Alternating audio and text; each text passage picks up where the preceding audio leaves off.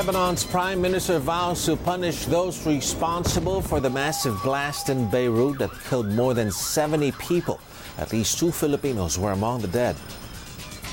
COVID 19 cases here in the Philippines surged to over 112,000 after more than 6,000 new infections were confirmed Tuesday.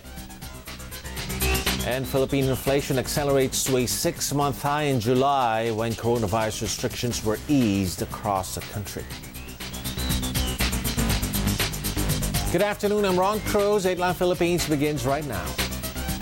Lebanon declares a day of mourning for victims of the massive explosion in the capital, Beirut. That explosion left more than 70 people dead and about 3,700 injured. The blast was so huge it shook the entire city. It was heard throughout the country. It was believed to have been caused by tons of ammonium nitrate, a highly explosive material that was seized back in 2014 and stored at a port warehouse. Lebanon's prime minister vows all those responsible for the blast will be punished. What happened today will not pass without accountability. Those responsible will pay the price for this disaster. This is a promise for the martyrs and the injured. This is a national commitment. There will be facts announced regarding this dangerous depot that existed since 2014, since six years ago. At least two Filipinos were among those killed in the massive explosion in Beirut. The Philippine Foreign Affairs Department says both victims were in the homes of their employers when the blast happened. Six other Filipinos were hurt. A Filipino working in the Lebanese capital recounted the moment disaster struck. Hindi naman po ako nasugatan pero po nung kasalukuyang nasa daan po ako marami pong mga kababayan natin ang mga nasugatan po dahil dahil marami pong mga building na nag-collapse at mga nabasag yung mga yung mga salamin dito ng mga building. Yung iba po mga nasa loob ng bahay, mayroon pong mga nasa daan, naglalakad. There are about 30,000 Filipinos working in Lebanon, but many of them returned home this year when the pandemic began. U.S. President Donald Trump sends his deepest sympathies to Lebanon, where more than 70 people were killed in that explosion in Beirut. The blast also left more than 3,000 hurt. It damaged buildings across the capital and sent a giant mushroom cloud into the sky. Let me begin by sending America's deepest sympathies to the people of Lebanon, where reports indicate that many, many people were killed. Hundreds more were very badly wounded in a large explosion in Beirut. Our prayers go out to all the victims and their families. The United States stands ready to assist Lebanon. We have a very good relationship with the people of Lebanon, and we will be there to help.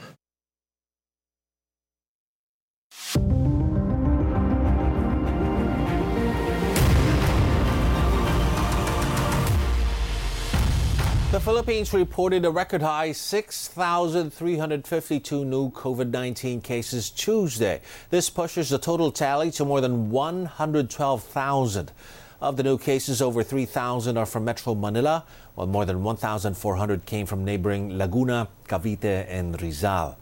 Meanwhile, 2,115 have died and more than 66,000 have recovered. As cases continue to surge, the health department says it will implement its new strategy to test more asymptomatic patients in communities, starting with hotspots in Metro Manila. The Department of Health can be able to recalibrate its strategies. And one of the strategies that we are now employing would be the co- coordinated operations uh, to defeat epidemic or the code strategy and we are going to start that here in Metro Manila and in Region 4A where our different officials will be uh, going down and together with the local health officials so that we will be able to identify symptomatics in the barangays, in the communities, and uh, we will be able to isolate, we will able, be able to test. Worldwide, there are now 18.4 million confirmed coronavirus cases. The latest tally by Johns Hopkins University also places the death toll at over 699,000. Recoveries, meanwhile, stand at more than 11 million. The U.S. remains the worst hit country, followed by Brazil and then India. Philippine inflation accelerates to a six month high in July. The consumer price index went up to 2.7% from 2.5% in June. Still on the back of higher transport costs as pandemic induced lockdowns were eased across the country. An annual increase in housing, water, electricity, gas, and other fuels also pushed overall inflation up. Ito ay sanhi ng mas mabilis na pagtaas ng presyo ng pamasahe sa tricycle na nagtala ng 33.9% inflation nitong Hulyo 2020 mula sa 26.8% noong Hunyo 2020. Ang mas mabilis na pagtaas ng presyo ng pamasahe sa domestic flights na nagtala ng 12.6% inflation nitong Hulyo mula sa 0.2% noong nakarang buwan ay isa ring dahilan sa pagtaas ng inflation sa transportasyon. Nakadagdag din ang mabilis na pagtaas ng presyo ng pamasahe sa barko na nagtala ng 27.7% inflation nitong Hulyo 2020 pagkatapos ng hindi paggalaw ng presyo noong Hunyo 2020. Philippine Central Bank Governor Benjamin Diokno says the latest figures are consistent with their forecast. Inflation is expected to remain benign over the policy horizon.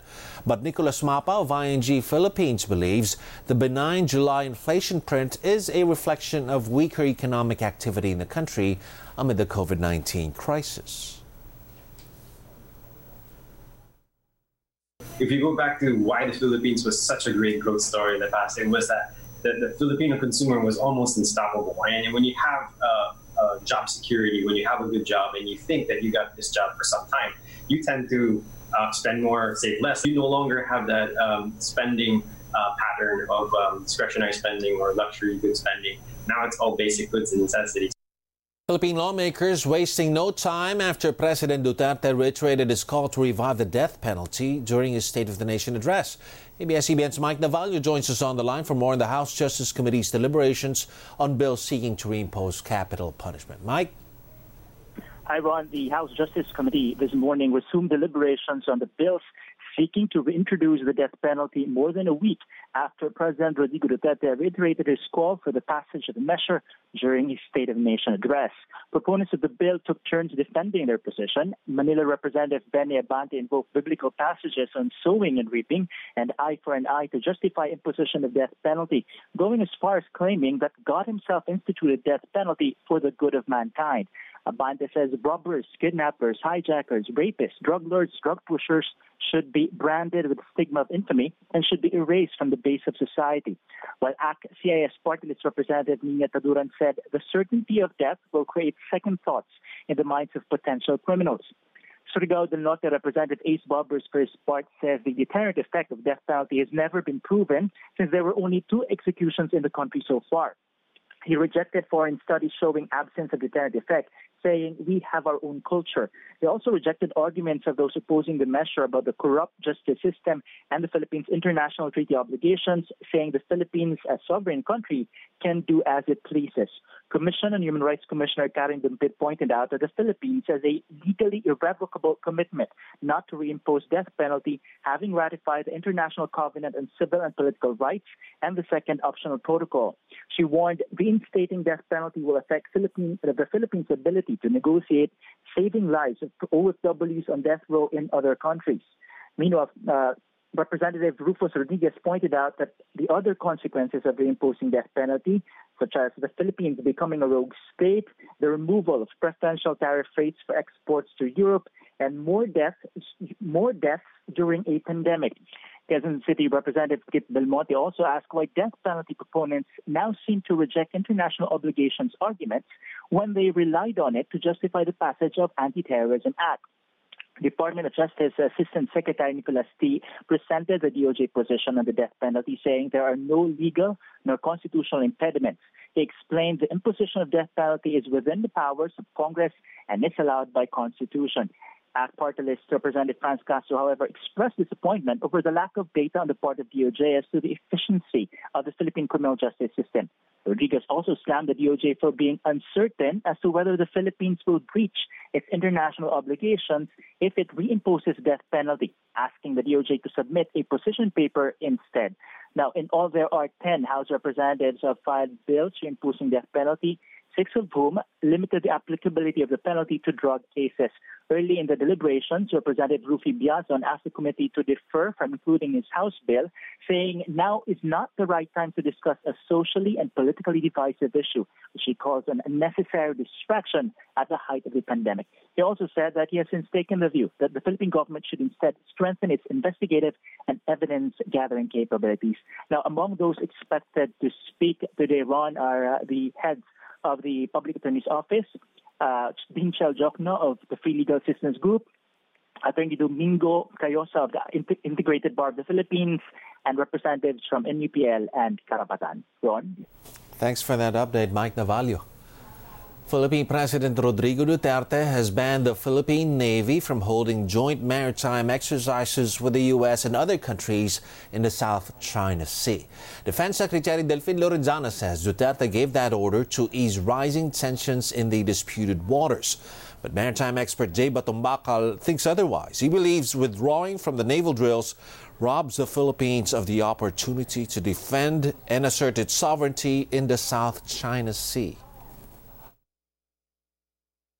having uh, continuous exercises with treaty allies who have been there anyway for the past uh, for, for, the past decades already, no, does not really add much uh, to say creating tension. Withdrawing from these exercises, however, sends a different signal now to other potential uh, competitors that the Philippines really is uh, not as willing at this time, no, it's not really willing at this time to you know, put its money where its mouth is, so to speak, no? when it comes to uh, external defense, because it's even refusing to uh, conduct uh, simple, simply exercises, no, with uh, its allies and, and other countries, no, on on the waters that it claims to be within its uh, jurisdiction.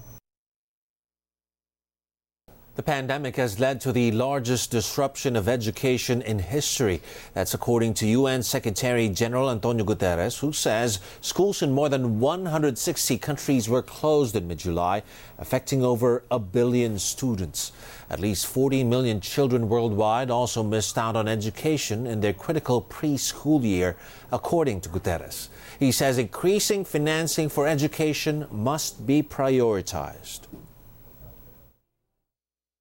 Now we face a generational catastrophe that would waste untold human potential, undermine decades of progress, and exacerbate entrenched inequalities. We are at a defining moment for the world's children and young people. The decisions that governments and partners take now will have lasting impact on hundreds of millions of young people and on the development prospects of countries for decades to come. A global projection by the UN Education Agency UNESCO and its partner organization shows over 23 million children and youths from pre primary school to the university level are at risk of dropping out or not having access to schools next year due to the economic impact of the pandemic. U.S. President Donald Trump insists the COVID 19 outbreak is as under control as it can get in the United States. Trump says increased testing accounted for the spike in cases in America. He also plays down the U.S. death toll, even though fatalities averaged more than a thousand a day over the last two weeks. And if you look at death, yeah, started to go up again. One. Well, right here, the United States is lowest in numerous categories. Uh, we're lower than the world. Lower than we're the lower than what is that? Europe. In what? Look. In what? Take a look. Right here. Here's case death. Oh, you're doing death as a proportion of cases. I'm talking about death as a proportion of population.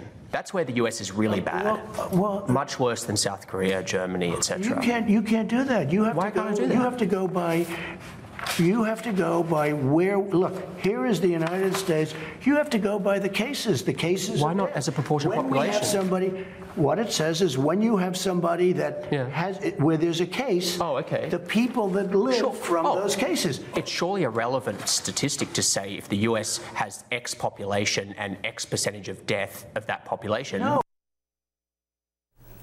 The number of COVID 19 And if you look cases in the U.S. has already breached 4.75 million. More than 150,000 have also died from the disease. Before we go, with stricter lockdown measures again in, in place in Metro Manila, it wouldn't be a surprise if some people attempt to break out of quarantine.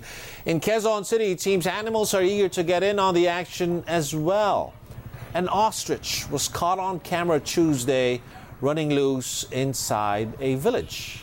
In this video, the bird appears to be looking for a way out. A second ostrich reportedly had more luck reaching the village gate, but it wasn't able to get through. Both would be lockdown violators were eventually caught, though it's safe to say they won't be penalized. At least one netizen says the ostriches are a sign Mother Nature's finally healing. Others seem certain someone was playing a particularly wild session of the fictional board game Jumanji. Ah, ostrich! Wala kang idea, hindi ka pwede lumabas. Hindi ka pwede, wala kang gate pass. And that's today's edition of Dateline Philippines. Thanks for joining us. I'm Ron Cruz. Stay with the news channel.